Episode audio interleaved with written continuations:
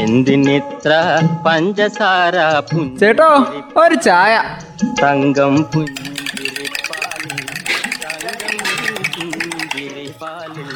തങ്കം പുഞ്ചിരിപ്പാലിൽ തങ്കം തങ്കം ചായക്കട.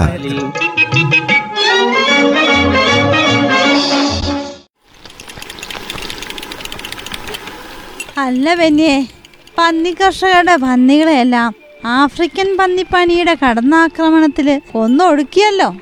പിന്നെ ഇപ്പൊ എന്തായി ഈ കർഷകരുടെ അവസ്ഥ? കഴിഞ്ഞ ദിവസം നമ്മുടെ മന്ത്രി വന്നല്ലോ അമ്മേ. അവരെ വേണ്ട രീതി സഹായിക്കാന്ന് തന്നെയല്ലേ പറഞ്ഞേക്കുന്നത്. ആ ഏകദേശം മുപ്പത്തേഴ് പോയിന്റ് ഏഴ് ലക്ഷം നഷ്ടപരിഹാരം കൊടുത്തു എന്നാ അറിയാൻ കഴിഞ്ഞത്. കൊന്നൊടുക്കിയ പന്നികളുടെ ഉടമസ്ഥന്മാർക്ക് ഇത് വിതരണം ചെയ്തു എന്ന് പറയുന്ന കേട്ടു.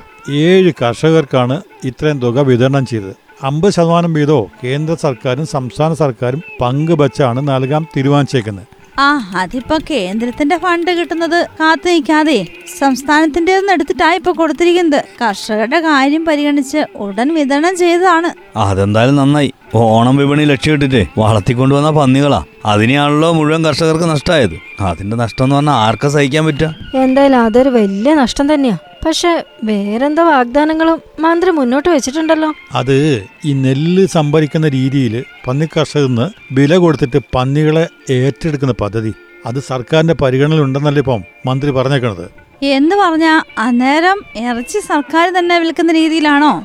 അതമ്മേ കേന്ദ്ര നിരക്കിൽ പന്നികളെ മീറ്റ്സ് പ്രൊഡക്ട്സ് ഓഫ് ഇന്ത്യയെ കൊണ്ട് ഏറ്റെടുപ്പിക്കുന്ന സംഭരണ പദ്ധതിയായത് അങ്ങനെയാണല്ലോ മന്ത്രി പറഞ്ഞേക്കുന്നത്. അതായത് പന്നികൾക്ക് കുഴപ്പമൊന്നുമില്ലെന്ന് വെറ്ററിനറി ഡോക്ടർമാര് സർട്ടിഫൈ ചെയ്യണം. അങ്ങനത്തെ പന്നികളാണ് സർക്കാർ ഇപ്പോൾ ഏറ്റെടുക്കാൻ ഉദ്ദേശിക്കുന്നത്. അതിന് കേരള ബാങ്കുമായിട്ടും പിന്നെ സഹകരണ വകുപ്പുമായിട്ടൊക്കെ സഹകരിച്ചിട്ട് ഒരു പദ്ധതി ആവിഷ്കരിക്കാനാണ് ഇപ്പോൾ സർക്കാർ ഉദ്ദേശിക്കുന്ന പോലും. പന്നി കർഷകരുടെ കാര്യത്തിൽ മാത്രമൊന്നുമല്ല ക്ഷീര കർഷകരുടെ കാര്യത്തിലും മന്ത്രി ചില കാര്യങ്ങളൊക്കെ പറഞ്ഞിട്ടുണ്ട്. അതായത് ക്ഷീര സംഘത്തിൽ പാലളക്കുന്ന കർഷകർക്ക് ലിറ്റർ ഒന്നിന് നാല് രൂപ നിരക്കിൽ അധികം നൽകാൻ വേണ്ടി തീരുമാനിച്ചിട്ടുണ്ട്. അത് ഈ കഴിഞ്ഞ ജൂലൈ ഒന്ന് മുതൽ പ്രാബല്യത്തിൽ വരുമെന്നും പറഞ്ഞിട്ടുണ്ട്. അന്നേരം കർഷകർക്ക് ഈ തുക ബാങ്ക് അക്കൗണ്ടിലേക്കാണ് വരുന്നത്. അല്ല എത്ര കാലം വരെ ഇങ്ങനെ കൊടുക്കും പോലും ഈ തുക? അതായത് അടുത്ത മാർച്ച് വരെ ഇങ്ങനെ കൊടുക്കാൻ വേണ്ടിയിട്ടാണ് പോലും പരിപാടി ഇട്ടേക്കുന്നത്. എന്തായാലും ഇവിടെ എത്തി കർഷകർക്ക് സഹായം നൽകിയതും വാഗ്ദാനം നൽകിയതും ഒരു ആശ്വാസമായി.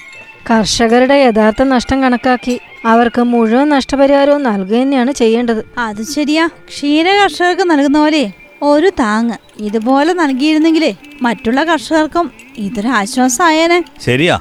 പന്നിയിറച്ചി സംഭരണം എന്നൊക്കെ പറയുന്നത്. കർഷകർക്ക് ആശ്വാസം തന്നെയാ.